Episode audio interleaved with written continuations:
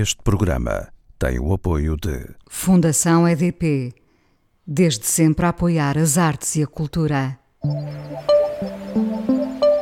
A coisa mais importante da minha vida é as coisas que eu faço. Eu faço o que eu quero porque eu sinto que tem que ser feito. E fazem coisas muito erradas, mas parece que é isso mesmo o amor. Eu acho que deve depender de cada pessoa. Eu lembro-me de usar uma camisola roxa na escola e isso ser um problema. Tento ser o mais invisível possível. Estamos a dizer quem somos. E a primeira frase que ele me disse foi: Fala com ela.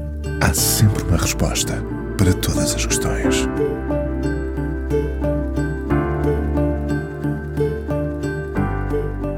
Só o tempo está suspenso. Um autor continua a juntar palavras, notas, a desenhar mapas sonoros e afetivos que um dia também vão retratar este período que vivemos. Escreve para teatro e muitas canções são assinadas por ele. Ainda há dias o festival que a junta representou com mais uma letra. Às vezes esquecemos, muitas vezes aliás, que atrás de uma voz está um autor, um músico. São muitos os fados por ele escritos. Vamos querer falar do encontro em vida com Amália. É conhecido o seu amor ao Brasil, país a quem tem dado muitas canções também. Vibra com as marchas populares, com o poder da palavra, com a celebração da música. Não é um autor em suspenso. Continua a juntar sílabas para construir mensagens que ouvimos por aí cantadas e às vezes nem lhes conhecemos o nome. Tiago Torres da Silva é hoje o convidado Fala com ela, escreveu para Ney Mato Grosso, Eugénia Meli Castro, Nela Deiras, Elba Ramalho ou Ana Mar. Ama essa ideia do espetáculo com tudo o que isso implica. Gosta de aplaudir os artistas, cede-lhes o lugar. Hoje o lugar é teu, Tiago. Olá. Olá, boa, tarde. Boa tarde e obrigada por estares aqui no Fala Com Ela. Conversa é esta já, já prometida há muito tempo, hoje com a vantagem de ouvirmos desse lado o barulho dos pássaros uh, e felizmente na rádio podermos imaginar um cenário idílico. e é uh, quase, é quase, é quase. Que bom. É um, uma gaiola dourada onde eu estou aqui maravilhosa. Uh, neste tempo suspenso, como eu lhe chamo, como é que se sente o autor, Tiago? Muito vazio.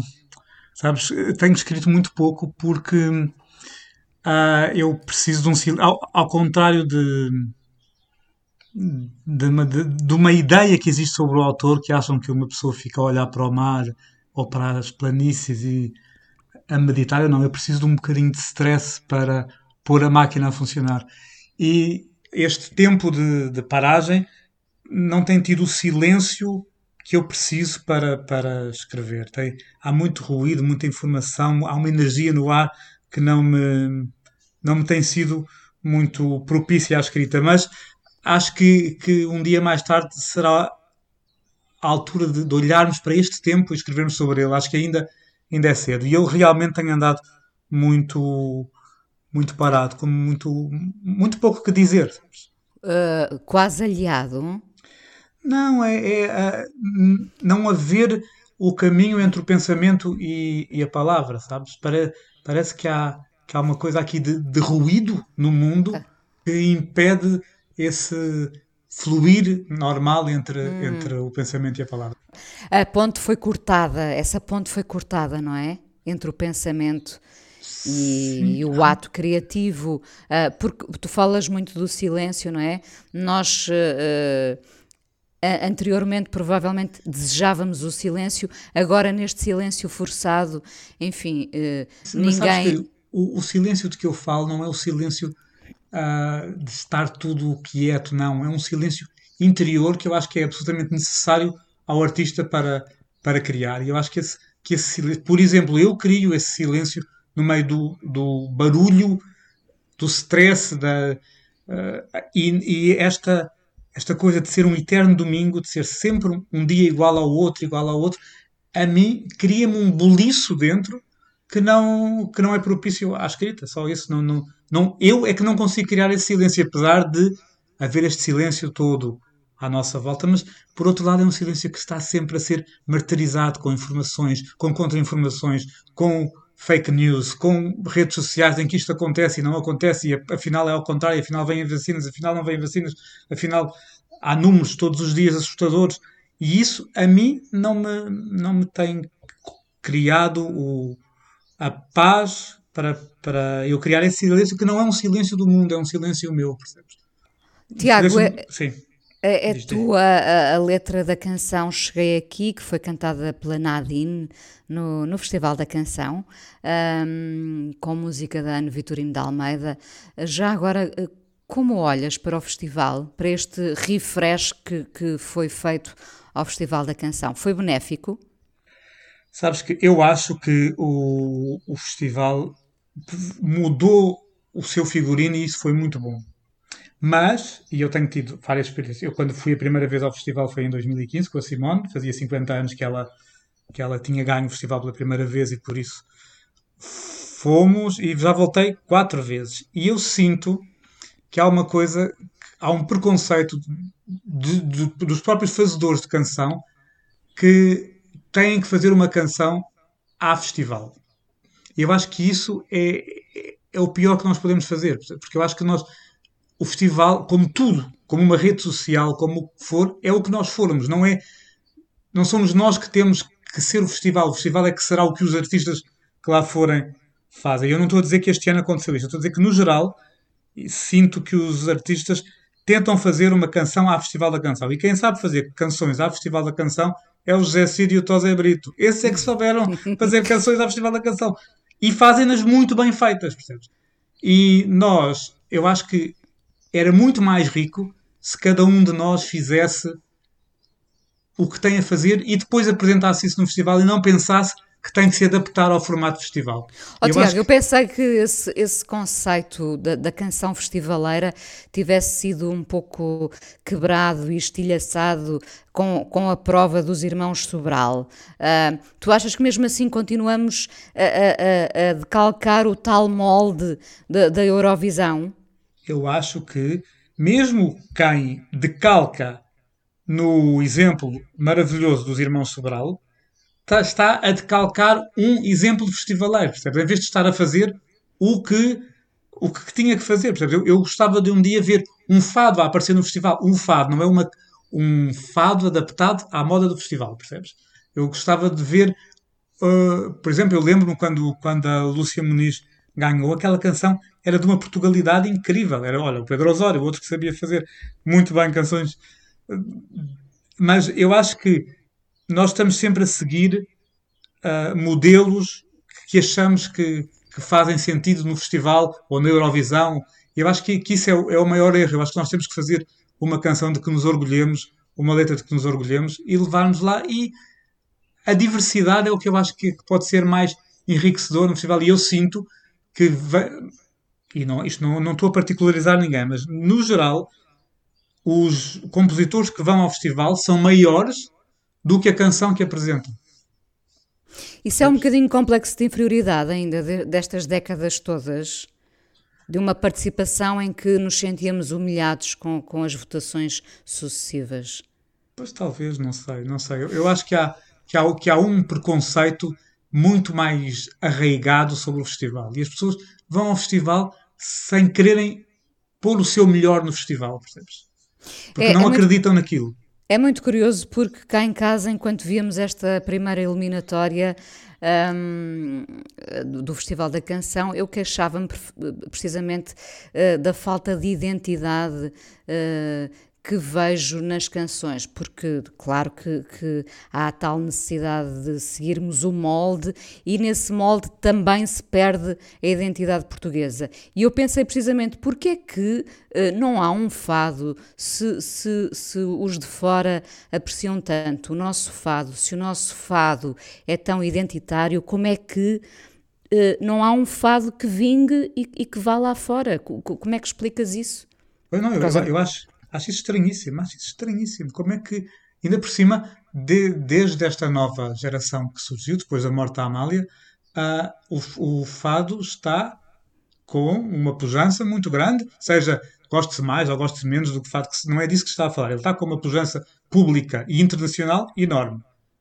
Como é que isso não se reflete, nunca se refletiu no Festival da Canção, percebes? Eu, é acho, eu acho estranho. Gostas muito de escrever fados, Tiago? Muito.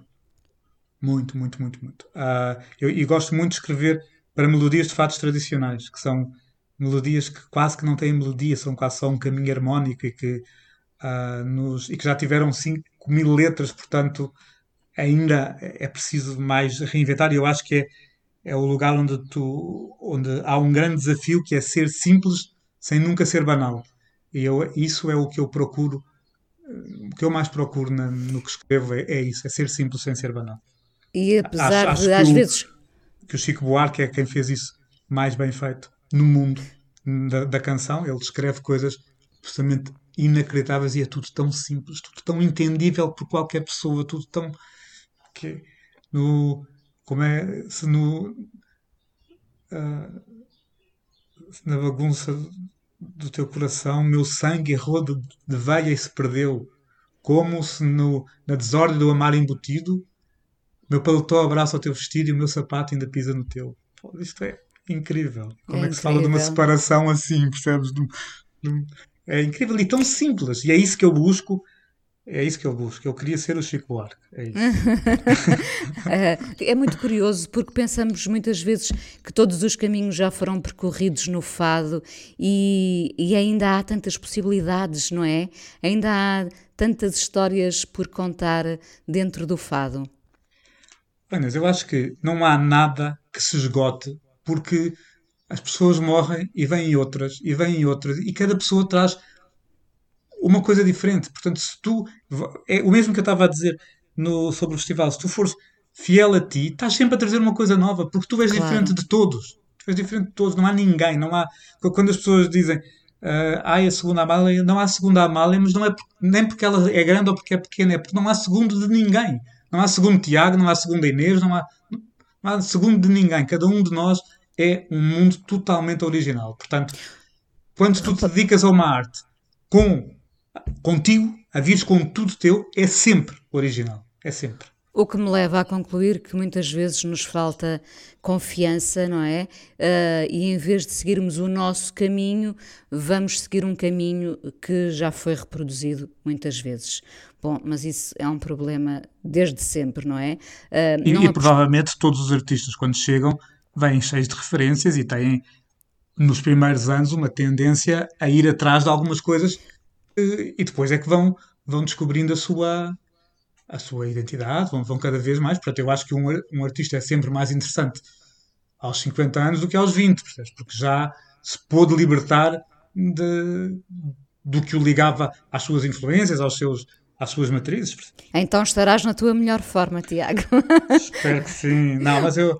Hum, agora, sabes que, que há uma coisa em escrever que é incrível. Não é um, uma carreira. Tu nunca sabes se vais voltar a escrever. Tu, quando acabas uma coisa, pensas: será que isto volta? Porque tantas vezes não volta, percebes? Tantas vezes tu, tu invocas tudo e, e não, não vem. Não, não, é, não é uma coisa que apesar de eu, fora o tempo da pandemia, eu trabalho todos os dias, eu sento-me todos os dias a escrever, eu tenho uma disciplina grande, porque senão é impossível com a, com a quantidade de, de encomendas que eu tenho, mas há alturas em que nada vem, tu nunca, não é uma coisa que tu saibas, já sei fazer, não.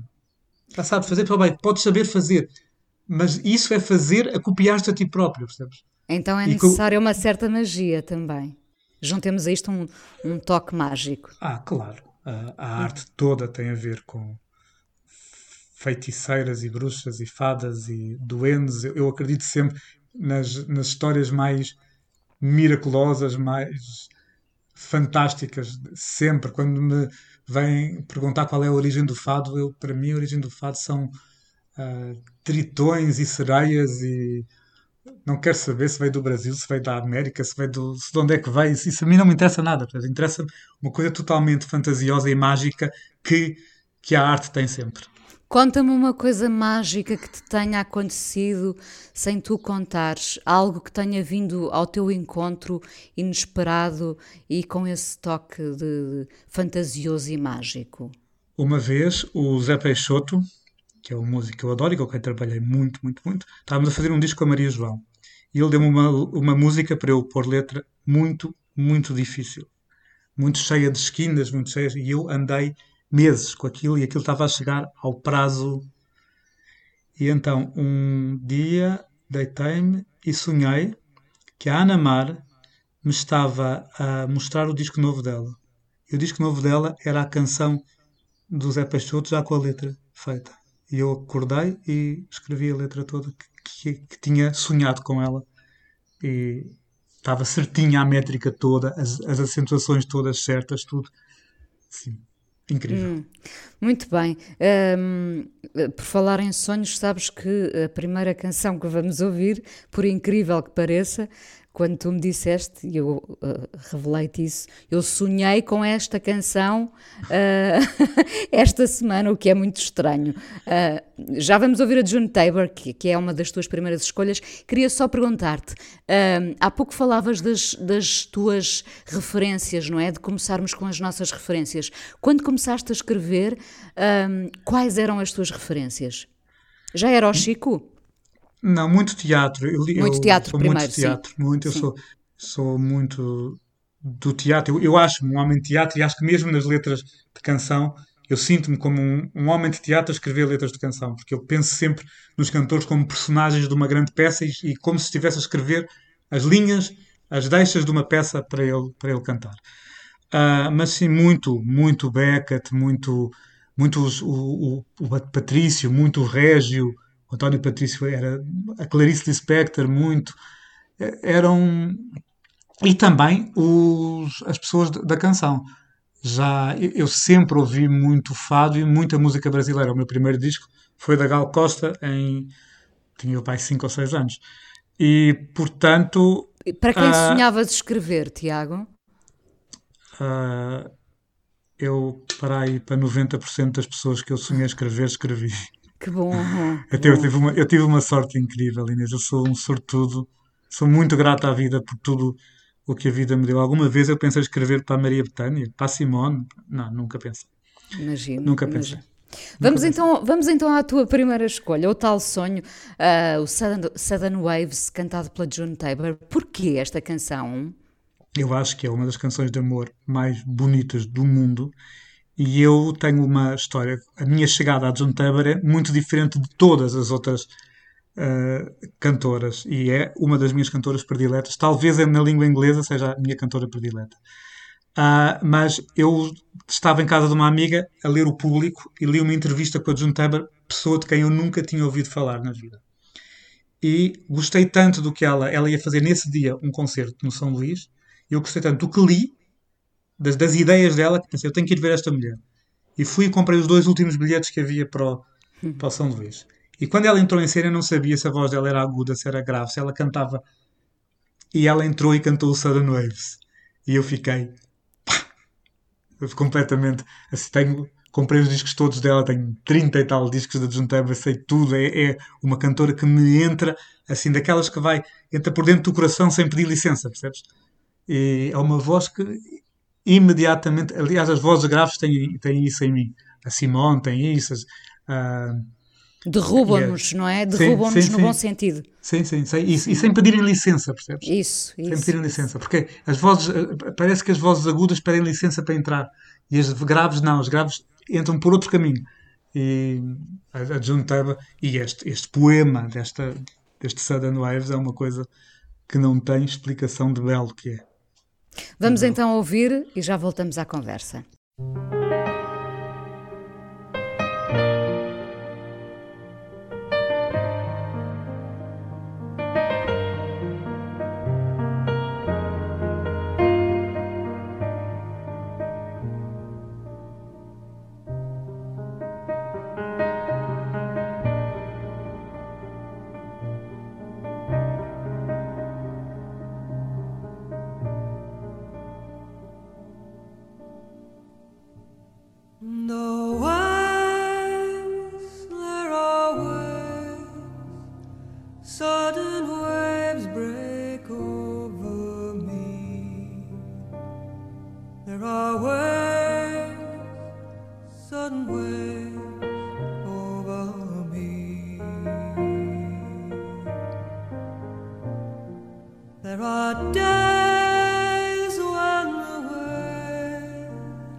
That I want is not to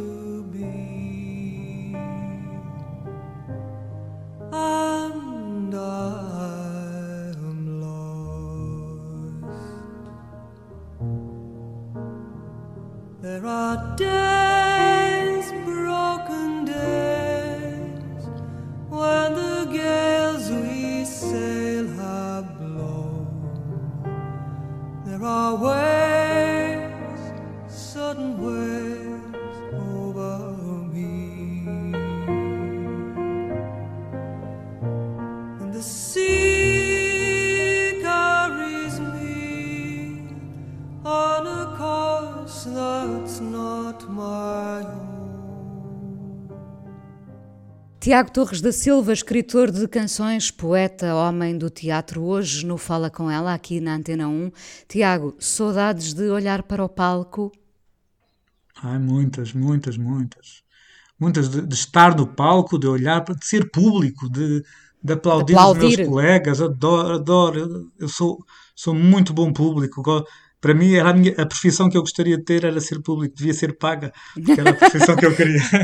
público todos os dias, profissão Sim, eu, público todos os dias. Eu adoro, adoro ver.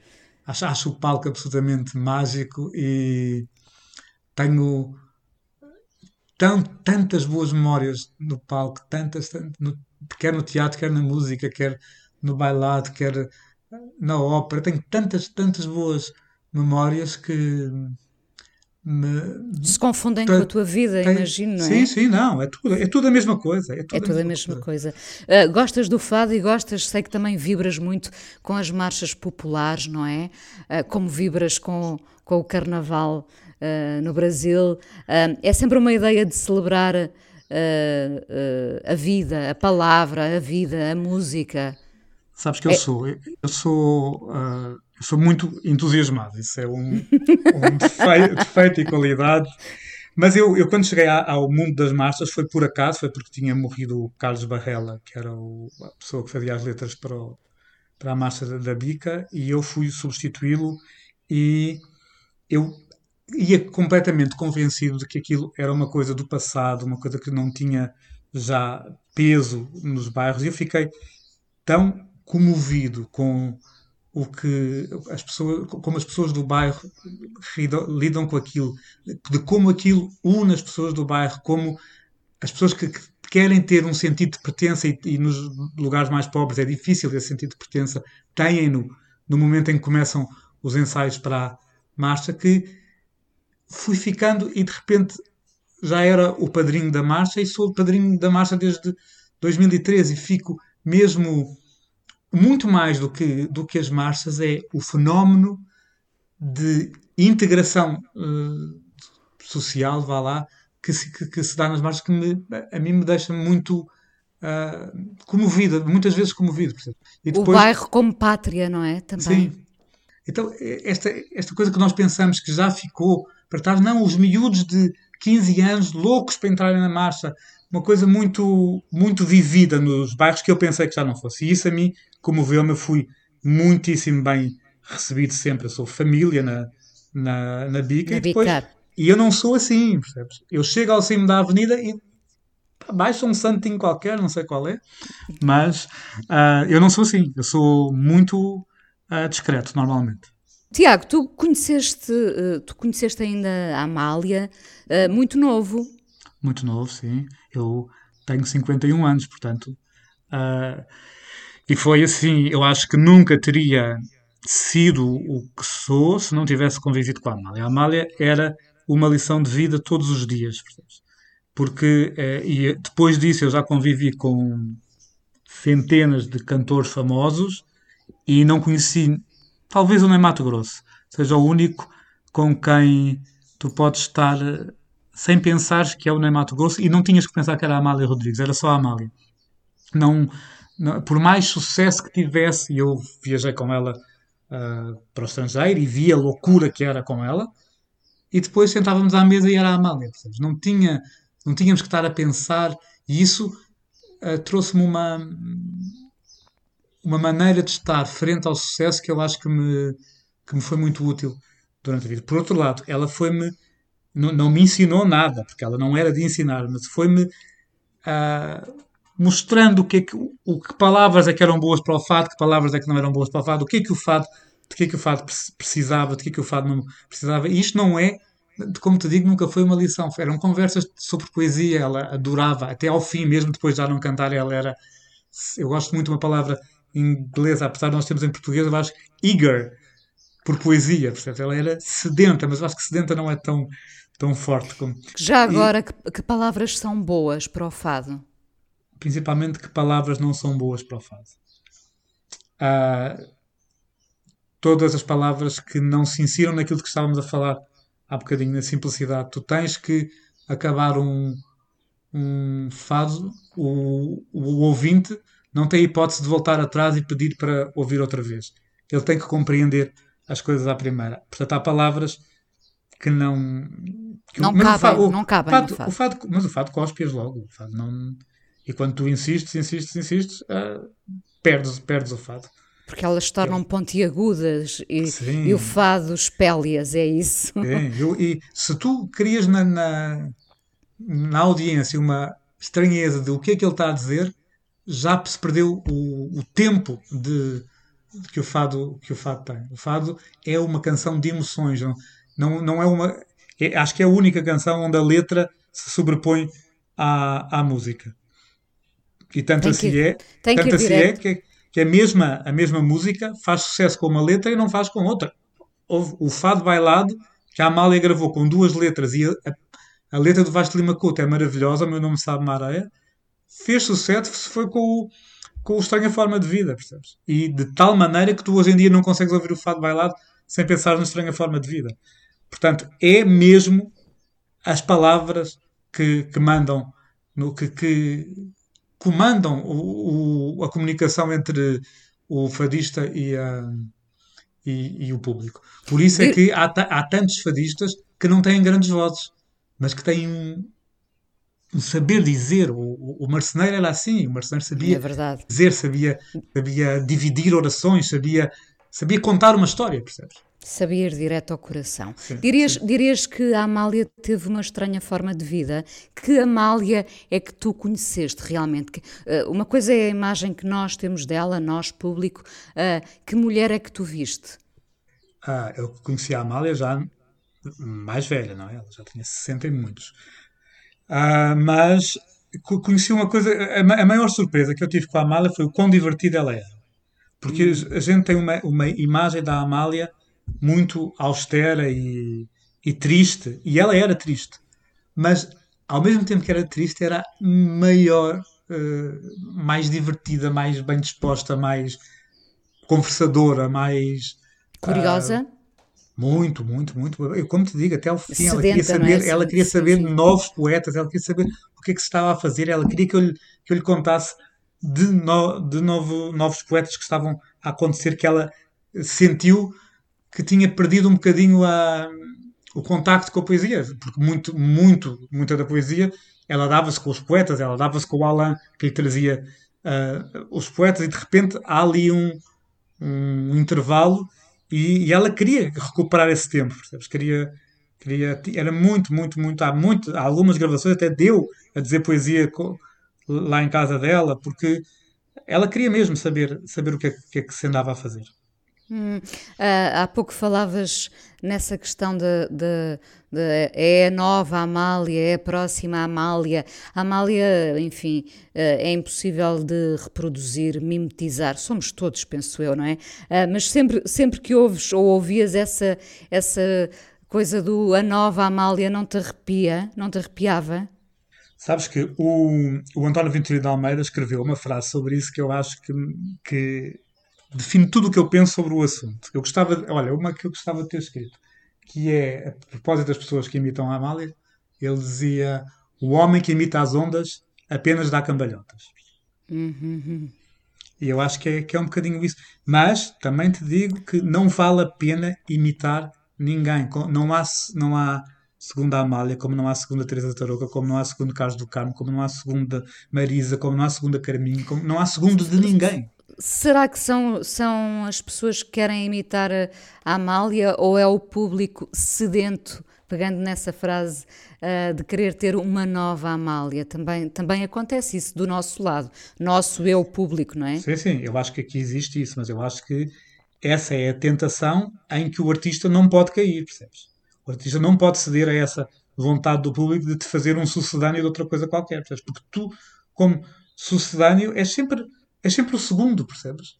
O, se, sei lá, se a Teresa Tarouca, é ou se a Beatriz da Conceição tivessem querido ser as segundas Amálias, seriam sempre as segundas Amálias em vez de serem a primeira Teresa Tarouca ou a primeira Beatriz da Conceição, percebes? E é muito maior o que elas foram ao serem a primeira de alguma coisa. Como é que tu olhas uh, hoje para os artistas em geral, cantores e não só? Há muitas cedências, uh, às vezes sinto falta do carisma dos artistas, não é? tu queres encontrar um artista carismático e, e, e só encontras esse carisma nos mais antigos, não quero ser injusta com ninguém, mas uh, falta carisma porque há muitas cedências, será isso? Eu acho que nós, em todos os ramos da arte, estamos a passar um momento especialmente pouco rico.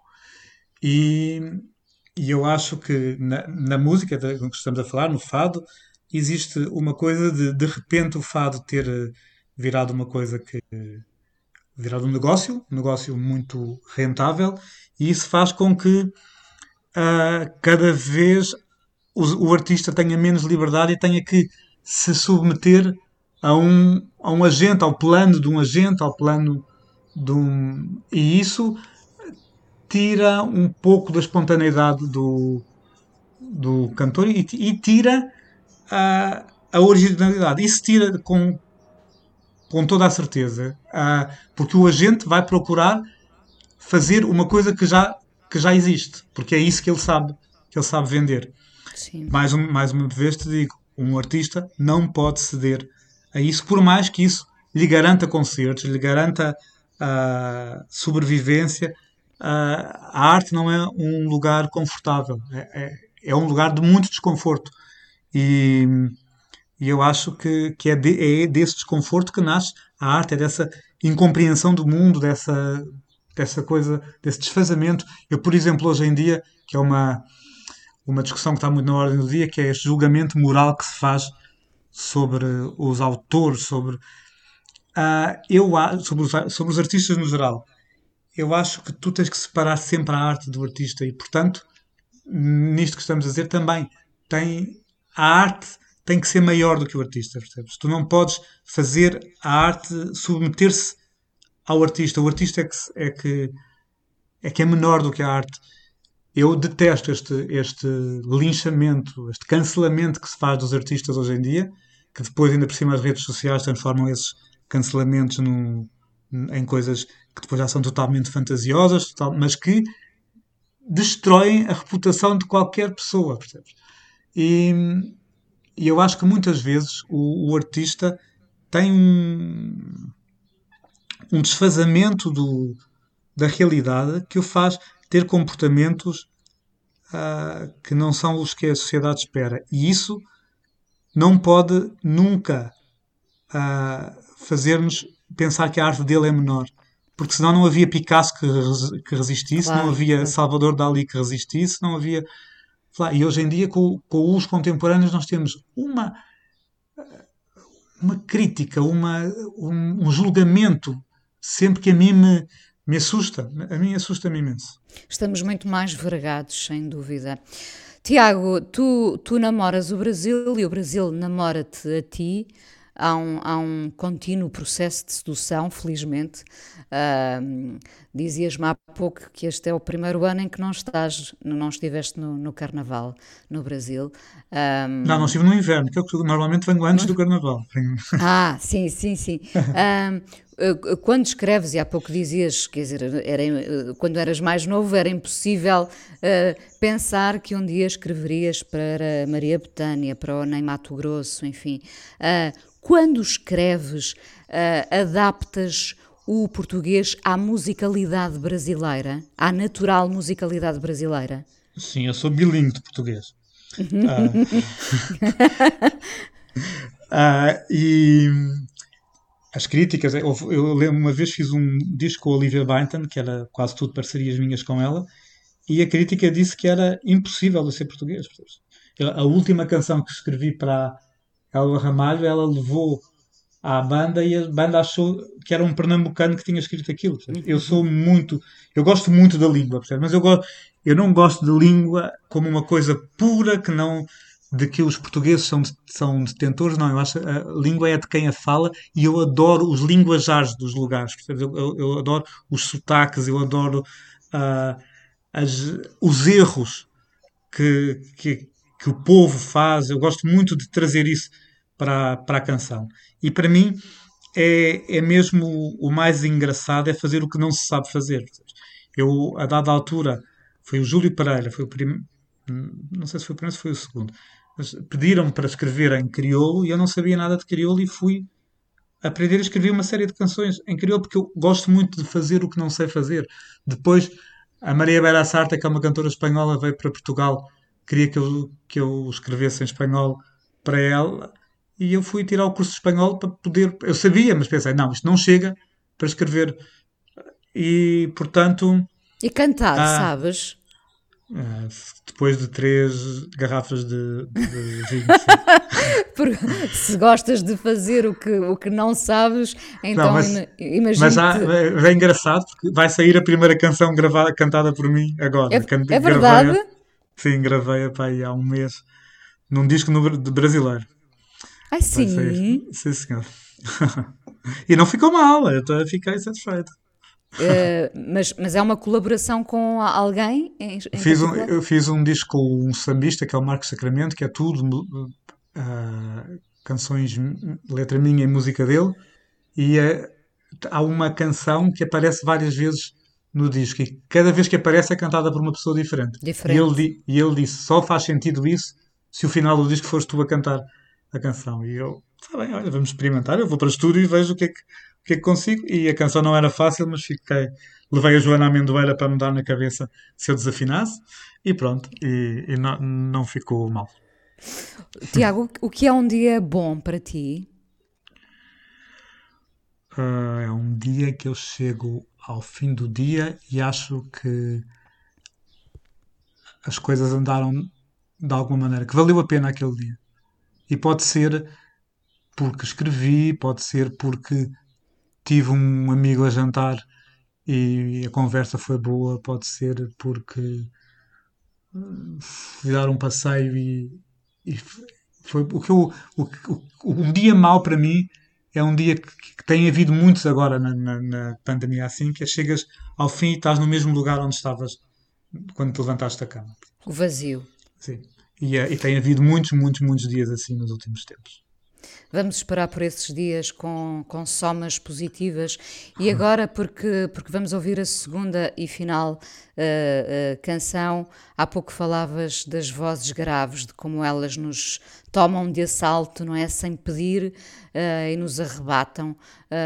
vamos ouvir a Marianne Faithful, não é?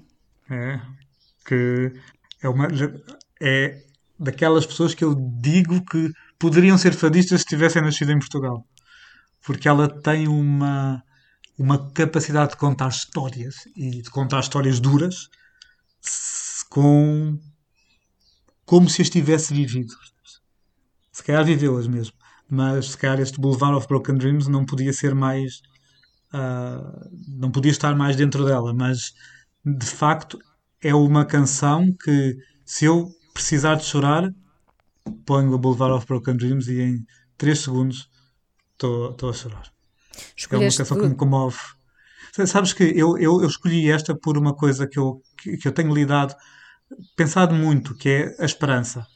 Porque uh, há uma canção com, com letra do António Cícero que a Gal Costa gravou há dois ou três anos, que se chama Sem Medo nem Esperança, que me fez pensar muito em como quer o medo, quer a esperança nos tiram do momento do aqui e do agora. Percebes? Nos põem sempre num lugar à espera de alguma coisa. Eu acho que isso não é bom e, portanto, o que, é que, o que é que nós vamos pôr no lugar da esperança para continuarmos a viver o, o agora sem estarmos à espera de que vá ser melhor? Porque eu acho que, por exemplo, agora na pandemia, o, o desafio que se nos põe não é esperar que vá ser melhor, é, como é o que é que nós podemos fazer de melhor agora com o que temos. Percebes?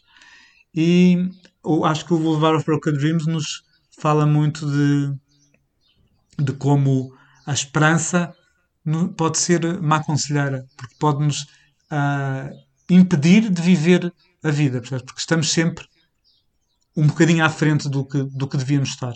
Sim, e, portanto, vamos, vamos viver o agora, vamos ouvir, Exatamente. viver o agora. Muito obrigada por teres vindo ao Fala com ela aqui na Antena 1. Eu é que agradeço. Uh, e ainda vamos conversar mais um bocadinho no podcast.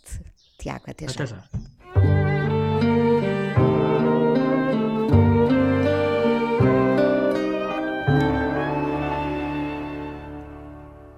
I walk along the street of sorrow, the boulevard of broken dreams, where gigolo and gigolette can take a kiss without regret so they forget their broken dreams. You laugh tonight and cry tomorrow when you behold your shattered scheme. And gigolo and gigolette wake up to find their eyes are wet with tears that tell of broken dreams. Where you'll always find me always walking up and down. But I left my soul behind me in an old cathedral town. The joy that you find here you borrow. Cannot keep it long, it seems. But gigolo and gigolette still sing a song and dance along the boulevard of broken dreams. Fala com ela hoje, já conversa com o escritor Tiago Torres da Silva. Um, Tiago, uh, uh, já aqui. Uh, falámos com esses pássaros em fundo, é uma bela banda sonora, diga-se. Uhum. Uh, abandonaste Lisboa, estás numa espécie de recolhimento, uh, não ficaste mais nostálgico e isto não tem nada a ver com a pandemia. Uh, isso reforça a tua, às vezes, pelo que vejo de ti. Parece-me que, que podes facilmente cortejar uma certa melancolia ou nostalgia. Esse, este recolhimento em que vives não reforçou essa melancolia? Ou estou completamente enganada? Não, não, não, não. Eu sou. Eu sou. Eu, eu tenho uma coisa que é uma tendência para a tristeza grande e uma tendência zero para a depressão, o que é ótimo, porque me salva uh, das, dos abismos. E a tristeza não é um abismo, a depressão é um abismo. A tristeza é uma, é uma coisa como a alegria, e eu sou uma pessoa tão triste como sou alegre, percebes? Sou, sou como dizia a Amália, num minuto tenho 200, no minuto a seguir tenho 12 anos. Uhum. Uh, eu vim morar para aqui, eu vim morar para aqui, para longe de Lisboa, longe, a 40 km de Lisboa, noutras condições da minha vida. A minha vida alterou-se muito nos últimos tempos. Uh, não só a pandemia, mas muitas coisas tristes aconteceram nos últimos tempos. E talvez, se eu soubesse que essas coisas iriam acontecer, não tivesse vindo para tão longe porque me sinto muito sozinho aqui. Mas por outro lado, há todo, toda uma liberdade, uma, uma relação com a natureza, uma relação com a terra. Eu vou para a horta, eu vou para o jardim, eu faço, que, que, me, que me encanta. Portanto, há aqui uma, uma gestão de conflitos dentro de mim que eu acho que não é boa de resolver durante a pandemia. Eu acho que, eventualmente, depois da pandemia, quando isto voltar ao, normal, eu terei que pensar se realmente esta opção que eu fiz é a que eu quero ou se voltar para Lisboa é, é uma, uma hipótese. Mas acho que esta pandemia não é boa conselheira para nenhuma decisões que tu tenhas que tomar na vida. Acho que não se deve terminar relações, começar relações, uh, mudar de casa, não, essas coisas todas. Uh, quando estás tão. Neste tempo tão, suspenso. Sim, é? tão, e tão, tão menorizado por isto que está a acontecer, tão nós nunca esperámos viver uma coisa assim, foi uma coisa e é uma coisa que não tem a ver com Portugal, com nada, é o mundo inteiro assim, é muito muito assustador e portanto, no momento em que estás assustado, não é bom para tomar decisões. Portanto, sim, é esta esta vinda para aqui noutras condições era a ideal. Agora, não sei, tenho que deixar passar este barulho todo e pensar outra vez na vida. Já agora, o que é que o Tiago uh, Alegre diz ao Tiago uh, quando está triste? Não te leves tão a sério. Não vale a pena. Costuma resultar? Sempre. Nunca, eu rimo sempre. Eu começo a ficar triste e de repente dou uma gargalhada do disparate. Do disparate que é estar assim. Porque, porque eu tenho tudo. Eu sou um, um felizardo. Eu tenho tanto a agradecer à vida. Tanto, tanto, tanto que quando estou mesmo mal, ponho-me a pensar no, no tantíssimo que tenho que agradecer à vida e, e pronto, isso ajuda bastante. Mas eu não, eu, eu não vou atrás destas correntes esotéricas que há hoje em dia, que temos que estar sempre alegres, sempre positivos, sempre. Não, acho que não. Acho que temos que, que ser tudo o que somos e temos que deixar que a tristeza venha, que demora o tempo que tem que demorar a ser nós e que se vá embora, porque senão é como os lutos que não se fazem, percebes? Fica sempre uma ferida, uma ferida, uma ferida, uma ferida, e depois eu acho que talvez isso é que resulta em depressão, percebes? É que tu, quando a tristeza vem, não a quiseste ver, não a quiseste, não quiseste ver o que, o que estava a incomodar-te, não quiseste, e depois vais acumulando. Eu acho que não. Sejamos tristes e alegres e tudo, e, e sejamos boa companhia para nós mesmos, percebes? Hum. Porque isso, isso é uma grande, uma grande sabedoria, sermos boas companhias. Uh, Sentes-te reconhecido, Tiago? É uma pergunta que eu faço muito nestas conversas. Para mim é importante perceber uh, se as pessoas se sentem reconhecidas. Sinto-me muito reconhecido. Eu acho que eu não sou muito famoso, mas também não é da minha da natureza do, do, da minha arte de ser muito famoso. Eu, nas canções, estou sempre por trás de um cantor e a canção, como nós sabemos, pertence sempre ao cantor. A gente pensa sempre aquela canção da Amália, não pensa na canção Exatamente. Do, uh, dos autores. E isso é bom, é mau. Eu não, eu não, me, não me incomoda nada isso, porque eu, eu sei que é assim e eu vim para aqui com umas. Uh, com, para um ofício que tinha estas características e sou muito grato. E, e eu não posso, olhando para a os, as centenas de cantores que gravaram coisas minhas, eu não posso nunca dizer-me não reconhecido, mesmo que não seja muito famoso, percebes? Claro, mas eu também, eu também não andei atrás disso. Eu não, eu não, mas eu ter chegado à, à voz desta gente toda é mais que reconhecimento. Eu, eu sei que não há nenhum outro letrista que seja gravado por tantíssima gente como eu, percebes? Portanto, o que é que eu, o que é que eu quero mais? Não quero. Eu, eu chateio-me um bocadinho, e isto é uma coisa muito mais uh, assim mais específica, o que aconteceu com o direito de autor na passagem do físico para o digital. Porque acho que nós, por mais reconhecidos que sejamos, hoje em dia é muito difícil sermos ressarcidos do nosso trabalho. Sim. Porque o, as percentagens que havia no, no físico eram umas e no, no digital são infinitamente mais pequenas, tanto que tu, se não tens milhões de visualizações, não recebes nada. Não recebes nada, não, não tens, é, é não mensurável. E portanto, isso chateia-me um bocadinho, porque eu acho que no lugar que eu estou devia ter uma tranquilidade uh, maior, tranquilidade financeira maior. Mas não tenho e é uma é uma é com isto que eu tenho que viver. É com, e tenho que continuar a, a, a, trabalhar muito. Eu acho que às vezes trabalho demais, porque eu tenho mais de mil canções gravadas, é uma loucura. E não são as mil ótimas, percebes? Uh... Quantas, quantas são ótimas? Não, Dessas mil, já agora?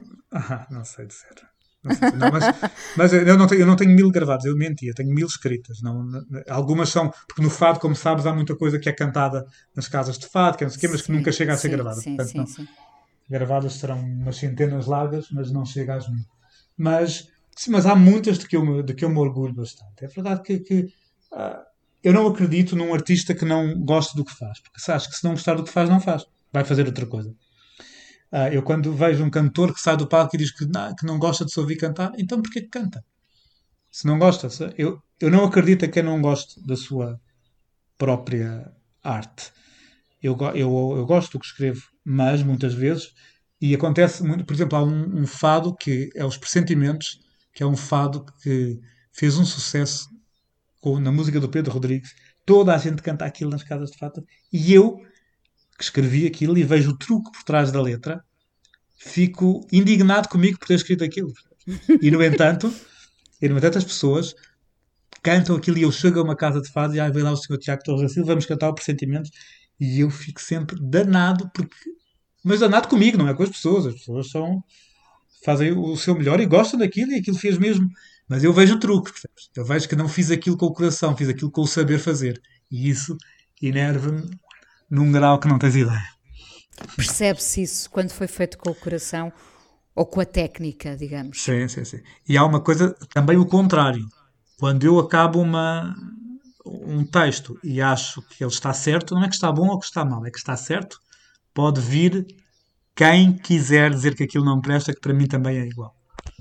Hum. Eu tenho a certeza, eu tenho a certeza quando, quando e é o maior prazer de todos é acabar, o maior prazer da vida é acabar um texto e pensar, este está certo. Tiago, muitas saudades de ir também a uma casa de fados, ouvir?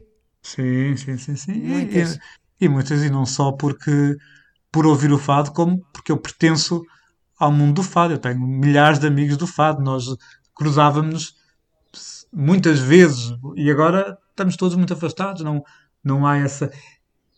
E, e, e nesse convívio muitas vezes surgem coisas muito giras. Encontros com guitarristas, têm uma música que tem, ou fadistas que estão à procura de, de material. Às vezes aconteceu já ali na, na toalha do, do restaurante escrever uma letra e dar ao, a um fadista, percebes? Portanto, há assim uma coisa no, no cotidiano do fado que me, que me faz falta. Mas agora nem sei quando é, que isto, quando é que isto voltará e quais são as casas de fado que resistem a isto. É? Bom, ficamos à espera desses encontros. Uh, muito obrigada por teres vindo ao Fala com ela, Tiago. Agradeço e, pelo convite.